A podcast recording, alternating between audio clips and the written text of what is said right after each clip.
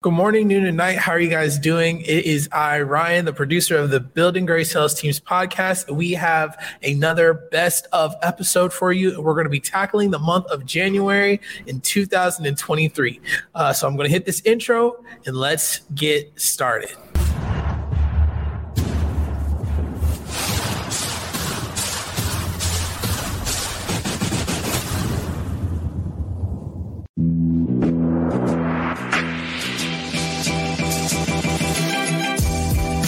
Great experiences build great leaders. Great leaders build great teams.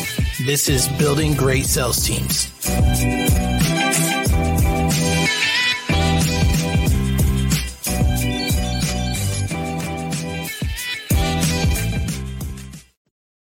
So, like I always do when we do these best of episodes, I like to highlight a couple of people who I think really, really, really helped our audience in the month that they were doing it. In the month of January, we had some awesome, awesome guests.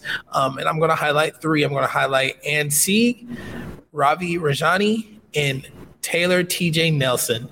Um, those were all phenomenal episodes um, that you should definitely go check out whenever you get the chance. But I wanted to highlight a couple of things that they said in those episodes that I think would help our audience as a whole to reiterate into their lives. Okay. So the first person we have is going to be Ann Seig. Okay. So what she talked about was um, the start of the episode was being a mompreneur, meaning someone who is a mom, who is an entrepreneur, who is handling both of those and is uh, tackling it. She's no longer that because her kids are grown and they are out of the house doing what they're doing. They're they're uh, still in business together, but what stood out to me was when and how she got her children involved with the business. So let's go ahead and take a look at that. Um, so yeah, really the story of the mompreneur. So okay, now that that little preface there, basically, I do not like the mindset of kids getting handouts. Uh, basically, it was, oh, so you want what? What is it that you want? Okay, great. Let's find a way for you to earn that. And so um, I'll just use that as an example. When I did Avon, um, so this is a younger generation, I'm going to gather primarily your audience, but um, there's a company called Avon, and they did direct sales and, and, still do. And so my young sons would go with me. So we would do these door knobbers, which you just hang these plastic bags. This is like in the old, do you remember the world, the physical world where you actually did these kind yeah. of things? Yeah, Yeah, that world. Well, all of my organizations, all of my sales teams uh, are built on door to door, or even like B two B. It's been door to door. You know, what I'm door saying? door to door is the best, and that that's what I started with. And there is no replacing that because you got to be uh, ballsy, gutsy, whatever you want to call it. that you don't get to run and hide behind your screen. No, you're going to knock on the door. They're going to peer through and go, "Oh, Fred, do we really want to answer that?" And the whole yeah. little thing that unfolds. So, anyways, um, so I did that. But I'll just say, so if they needed something, I'll even go so far as to say, when the eldest needed braces, I said, "Do you, you want braces?" He said, "Yeah." And I said, "Okay, great. We'll find a way to earn money to pay for those braces." I so it. I basically, as a quote unquote mompreneur, my philosophy was always to let them know if you want something, you got to go out and get it.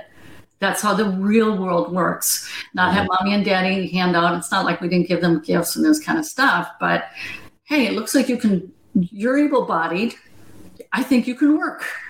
And personally, I think we withhold giving responsibility to children mm-hmm. and we treat them like babies nigh into, you know, through high school. And it's like, no, they're actually much more capable than we give them credit for.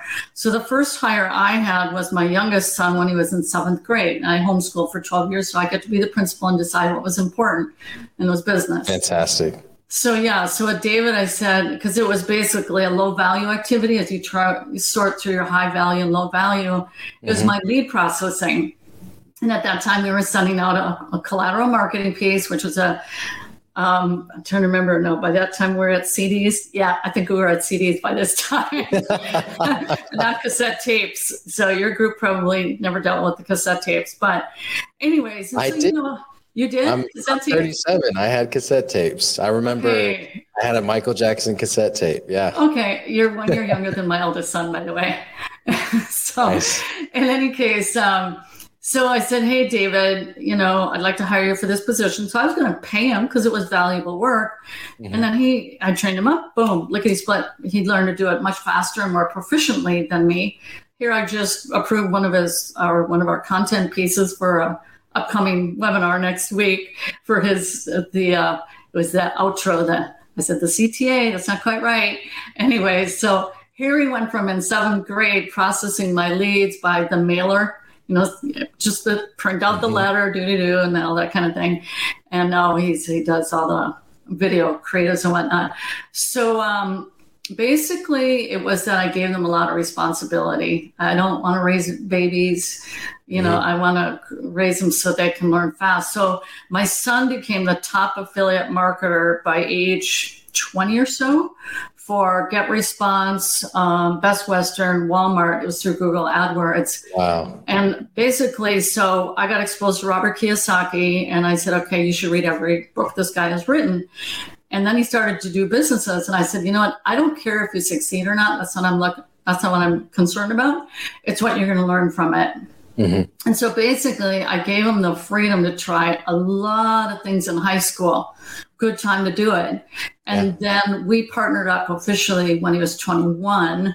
I had gone on to learn direct sales online, and he was still he was studying Gary Halbert and, and, top copywriters and all that kind of thing. Mm-hmm. Then he had a really bad motorcycle accident. He had to come in and move with us because he was had terrible road rash and whatnot.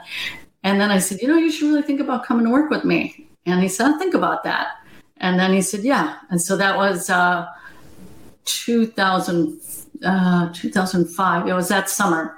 Mm-hmm. Wiped out July 19th, I think it was. So, anyway, so that accident led to him then subsequently we joined forces as a mom and son team so uh, i uh-huh. guess you are getting a bigger mompreneur story here no it's fantastic and there's a ton of alignment there because you know my wife, uh, she's been the wife of an entrepreneur for 12 years uh, before this past year.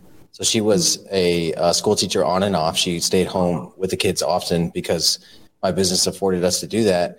But just this year, because of everything that's been going on in the education system, oh, yeah. she decided to open up her own tutoring business. Oh, good she, for her. She has a physical location with a classroom, and she's got yeah. clients coming in and doing, and they're uh, homeschool parents that come yes. in for kind of that extra, you know, if they're having issues with math or having issues with reading, yes. it kind of gives them that extra uh, push that they need in order to complete their studies. Yeah. Congratulations and, uh, for your wife for that. Yeah, she's crushing it. She's crushing it. So there's a lot of alignment there in the sense that whenever our kids our kids want something, we definitely make them work for it. Now, yeah. I haven't integrated them into the business yet, which oh. my daughter has shown a lot of interest, and my son's all about you know he's doing plays and he's being an oh. actor and he's being a creative oh, yeah. you know what i mean uh-huh. but my daughter's already shown yeah. interest so i think uh-huh. it's the right time to start incorporating her so Anna was talking about how she was incorporating her son into the business that she was doing, right? Start them early. If they wanted something, she would find ways that they can work to get even down to um, what some might call needs, such as the braces. She wanted to instill in her children that the world is not just going to hand something to you. And I think that is super important whenever you are um, training salespeople as well as young entrepreneurs in building great people as you build your great teams. The world is not going to hand it to you. You need to be willing to put in that work and going out and getting it. The next person that I want to highlight on this episode is going to be Ravi Rajani, and he is going to be talking about story selling. Um, one thing that people tend to shy away from is the storytelling aspect that comes with selling a product. Yes, some people may be put off on hearing a story, but I think Ravi and Doug discuss how you can take um, those people and make them susceptible to your story, okay? And how you use stories in your selling process effectively. Let's take a look appeal to that logical decision maker? Well, it could be something very, very focused, which gets straight to the punchline, and then you reverse engineer the story from there, or you provide a hard hitting statistic which captures that person's attention so they're more susceptible to hearing that story. But a lot of the time, the beauty is somebody not knowing that you're sharing a story. So if you say, Well, Doug, this reminds me of that time when we story right? Or if or, or somebody thinks that's a story. Or Doug, right? If I said to you, "Let me tell you a story," what happens? You start seizing up, and you're like, "I don't have 20 minutes." Right. right? I don't have time for this. Exactly. So I think the art really is learning how to embed a story into, say, a demo and doing it in a way that feels seamless. And I've got five steps I can um, talk you through now, but I'm going to pause breath for a pause for breath for a 2nd mm-hmm. What do you think? So I think the the alligator can basically become can alter those personality types a little bit. They may be an alligator initially, yes. but once you loosen them up a little bit, or they may be a fighter initially. Once you loosen them up a, a little bit, you might realize that hey, we have a connection here, and if I focus in this area, then they're not they're going to at least reduce the fighter front that they have. You know when you bring yes. that wall down a little bit. I'm so with that, you brother. it makes a lot of sense yeah. And then if you catch them when they're hangry or you catch them when they're right in the middle of something that that fighter increases in them. You know what i mean? And so yeah. i could see see how you could kind of uh, bring that wall down and then be able to sell to a fighter through storytelling because it's something that they're actually interested in you know at that point that's right, brother. And it, and I'm really with you on that. You know, if I look at my childhood, if I was asking my dad for something, the argument that I would have to present would be very different, right? My dad's an accountant, right? So his it was very numbers driven and it was different. It didn't mean that he wasn't susceptible to storytelling, but my mum was a lot more like, tell me the story, right? And she would really be driven by her gut instinct. So I do. De- I, I don't believe everybody is exactly the same. I do feel like there's a spectrum and people are mm-hmm. skewed sometimes. But I think what I was trying to, I suppose, get across with that story is, is it, the biggest objection is, is storytelling doesn't work for analytical decision makers, and I think that right. is the problem when it's in absolutes. But um, yeah, man, it's a uh, it's it's a fascinating world, and when it comes to embedding a story, I talk about a few steps which sales reps can do. So it doesn't feel like a story. Would you be open to me sharing that with the audience? Yeah absolutely. Yeah? is that the story selling framework? Um i've oh i've got that and i can i can actually walk that through uh okay. walk you through that in a second. But um sure. what, when it comes to the steps though for actually embedding a story the first thing i really get people to think about is extracting the villain in a buyer's story. So that's really sitting there being very focused on having a human to human conversation, doing effective discovery and understanding what, not what the pain is, but the underlying root cause, aka the million dollar problem. And once you've extracted that, it's moving to step two, which is having the prospect admit that that problem exists, understanding and acknowledging the magnitude of it, and saying, "Hey, I actually want to be helped with this problem because I can tell you what." Have you, if you've ever got a friend that you've tried to help and they don't want to be helped, it's not going to happen, right? right? So you need to make sure that they want to be helped. Step three is in asking an open-ended question which requires a story as a response. So I'll give an example, Doug. Doug, if I told you or if I asked you the question, hey man, how long have you struggled with that challenge? You'd say one year, two years, three years. Right. But if I say, Doug, man, can you tell me about the moment where you were like, whoa, this is a big problem for me? So now you're going to give me a story as a response because your mind is going back in time to that moment and now you're going to deliver that to me. And then i follow up with a follow-up question right as step four to go deep in something that I picked up. Maybe it's a non-verbal cue. Man, when you said the word CFO, your CFO, I could see in your tone that there was something there. Like, tell me more about that. What, how's that relationship going? Whatever it could be, like something that you've picked up on, which makes them feel understood. Then then you move to sharing, for example, a 90 second customer success story, which is about somebody who has a similar DNA to them that you've helped go from pain to glory. So you've got to be very mindful of when you share a story versus, oh my God, yeah, I've experienced that. When we help my, whoa. We've got to right. think about the right time. So yeah, that, that's my process for embedding a story. Yeah, there's when you just hit them with a, oh, we could solve that. There's no empathy there. You know what I mean? And and that's the way most people respond. Is like, oh, I've got a I've got a uh, a rebuttal for that. You know, I hate using the word rebuttal because the way it comes off of the tongue. You know what I mean? It's rebuttal. So it's like rebuke. It's very similar to rebuke. That's the last thing you want to do to a prospect, right? Yeah, bro. And, and look, man, I've uh, my the way I think about selling has shifted so much over the years, and I think sometimes mm-hmm. we need to know we need to experience bad to know what good looks like. Do you know what I mean? Yeah. Like otherwise you don't know what good looks like. And it's really funny. Um, going back on that point of just hitting somebody with something, Doug, imagine after this conversation, right? Mm-hmm. You call me tomorrow and you're like, Rav, man, listen, I didn't want to tell you yesterday, but I feel like I can talk to you about this. But man, there's something going on with my wife, man. Like there's like we've just not been getting on recently and da da da. And I go, I don't ask any questions. I just say, Doug, I remember when I went through something similar. You'd be like, whoa, this isn't about you, man. Like, right. I'm coming to you, uh, like divulging this information. I want to feel mm-hmm. heard by you. So it's very similar in a sales process. If somebody divulges their deepest, darkest problems and you just start making it about you, it's right. going to create a disconnect. Man, and we, you know, it, it, it's in our it's in our human DNA to help others, right? And so yeah. too often we try and help others by saying, "Well, I did this or I did that," and instead of just mm-hmm. listening first, right? It's it's the classic husband and wife tale. Husband's always trying to solve the problem. Wife's just trying to get somebody to listen to her, right? And so I think that applies to that mentor mentor or mentee relationship too. Or somebody reaches out to you for help and you immediately try and solve their problem instead of like, "Hey, let's live in this a little bit so we can experience that pain and that way the glory is going to be that much greater especially with customers what ravi and doug were talking about was making sure you get to a point where with your customers and with people that you're trying to help in this business that you don't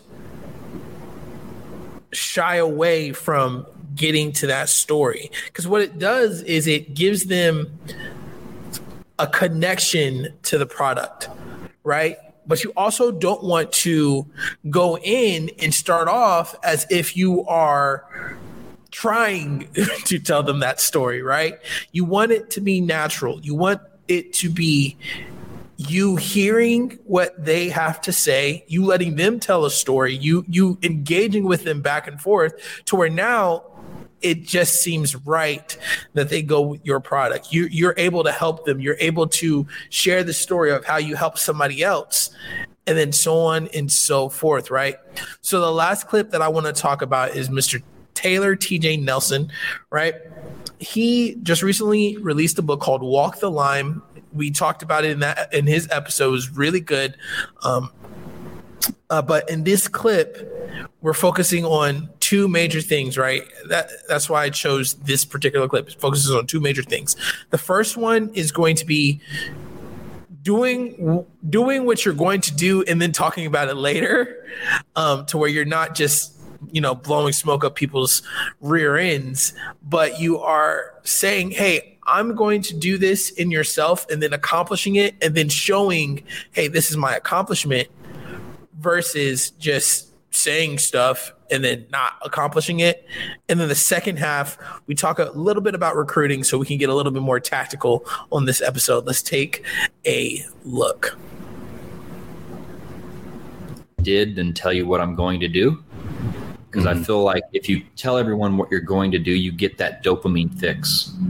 You're getting mm-hmm. you're getting high off telling everyone that, so you're less likely to do it. And then if you don't do it, then people don't trust you anymore. Like it's all these salespeople come to me. Oh, I'm going to kill it this month. I'm going to sell all this. Yeah. I'm just like, okay, cool. Well, at the end of the month, I'll look at the leaderboard, right? And I would rather instead of being a salesperson says, "Hey, I'm going to sell like crazy in January," I would rather go sell like crazy and be like, look what I just did in January. Mm-hmm. And then like, holy shit, this person just takes action. They're not just talking all the time. Yeah, I completely understand what you're saying. Is we we see it all the time in our circles. You know, these guys come in the groups and tell us everything they're going to do and how they're going to blow up their business and all that type of stuff. And then three months later, they're not in the group anymore. You know what I mean? It's like, what, what happened there? You know? yeah, and, yeah, yeah. You know, there's there's another side to it though. You know, and I'm I'm completely guilty of it because you know I I struggle with discipline. You know that that's been a tough thing for me. And so if you know, like when I did my marathon, I I had posted about it maybe like six months ago that I was going to do a marathon. That was my target. That was my goal. You know what I mean? And this is why I was doing it, kind of thing. And what that did for me is it created accountability. You know what I'm saying? And, I, and yep. you know, I'm that person that's like, and I was, I, I was, I didn't train right. I was overweight when I ran that marathon, but I still ran the fucking thing because I told everybody I was going to. You know what I'm saying? And so there's, I guess there's two sides of that coin, but you know, in the sales world, yeah, yeah, understand what I'm saying because salespeople come um, and squawk in, or new people would get recruited in, and it was like, oh, yeah. I've heard this a million times. You know? Yeah, no, there's definitely. I think um, you always want to have leverage and accountability, right? No leverage, mm-hmm. no chance. Um, in order to do the behavior because you need you need it more painful to not do the behavior than it is to do the behavior so i'm not saying don't tell anyone anything ever but instead of just blowing all the smoke like i'm gonna sell 15 i'm gonna sell 20 this month and blah blah blah be like hey i'm gonna knock 600 doors this week um, yeah. i want i want help um, i need to knock 100 doors a day if i don't knock 100 doors a day then i'll give you a hundred bucks or whatever it is. And then there's a hundred push-ups at the meeting the next day. yeah. Then there's leverage and accountability on the behavior. And then the 15 will come as a result. But it's just like there's too much blowing smoke. Like instead of you being like, oh, I'm going to run a marathon, I'm going to do it in three hours and 30 seconds. I'm the man. And you're laughing that everywhere, right? Um, yeah, yeah, that's, that's more what I meant. Yeah, for sure, brother. All right, so let's talk recruiting a little bit. So one of you know one of the, the metrics that I kept an eye on when I had the large sales teams and different offices and stuff like that was uh, the recruiting piece, the turnover piece. So being in door to door, turnover is typically high. I have a hunch here. I've not asked you about this before, but I have a hunch here that your turnover is considerably low for the industry. So, yes. can you kind of walk us through what that turnover is like and how you're able to mm-hmm. to manage that? So, uh, people that make it to their first five deals is very high, and as far as the company, we have people who've been here four years as long as a company. We have a bunch of people been here three years, even more two years. So mm-hmm. once people um, get a little bit of success, they never leave. Um, as far as brand new people, I actually have a system where we go cool. We put them through orientation training. We do a group knock.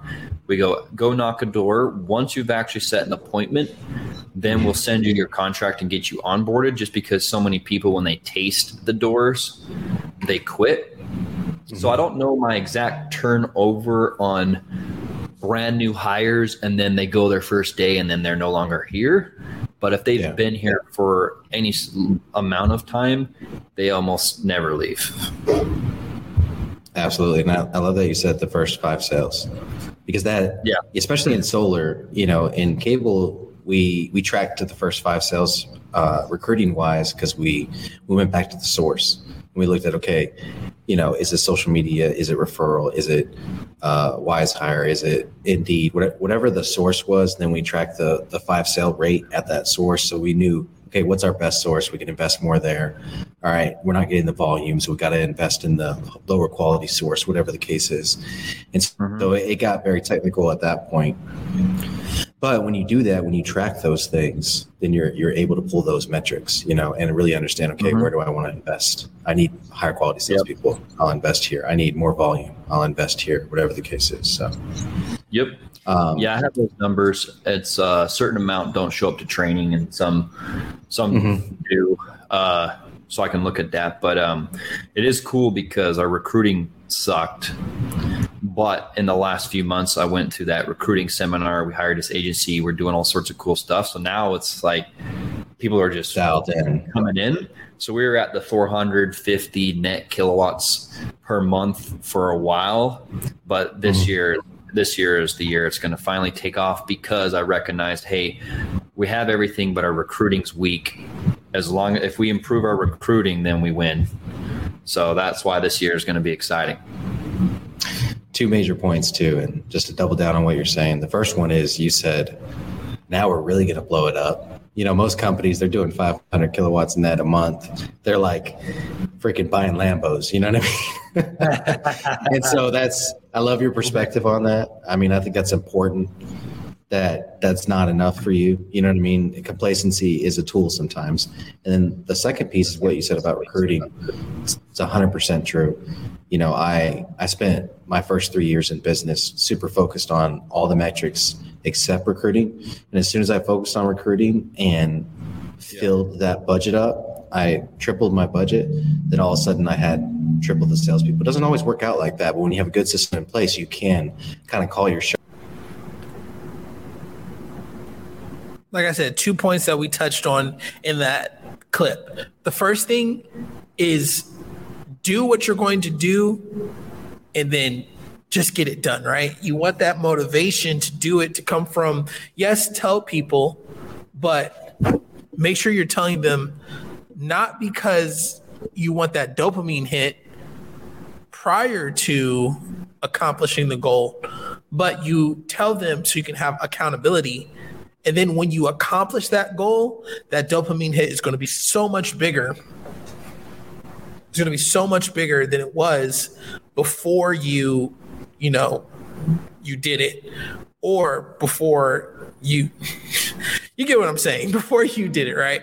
Um, the next thing was recruiting. Recruiting is super important. Making sure that you have your metrics tied to everything that you're doing in recruiting, so that way you you, you things that get improved are things that get measured.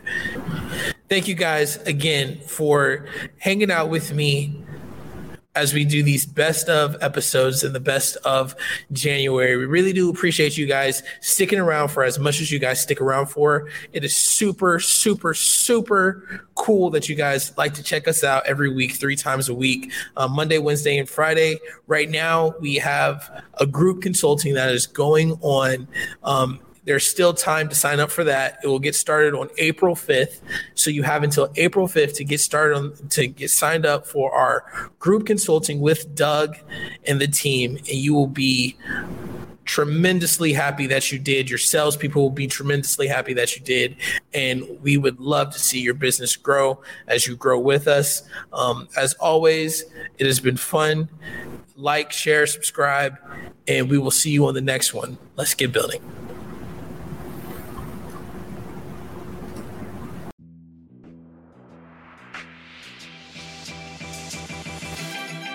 Thank you for joining us on this episode of the Building Great Sales Teams podcast. We really do appreciate it. As you know, we believe that great leaders build great teams. How do you become a great leader? You learn from the greats.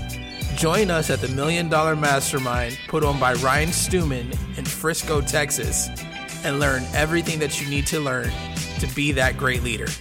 The link will be in the description below. As always, we ask that you like, share, and subscribe wherever you consume podcasts so you can stay up to date with the Building Great Sales Teams podcast. Let's get building.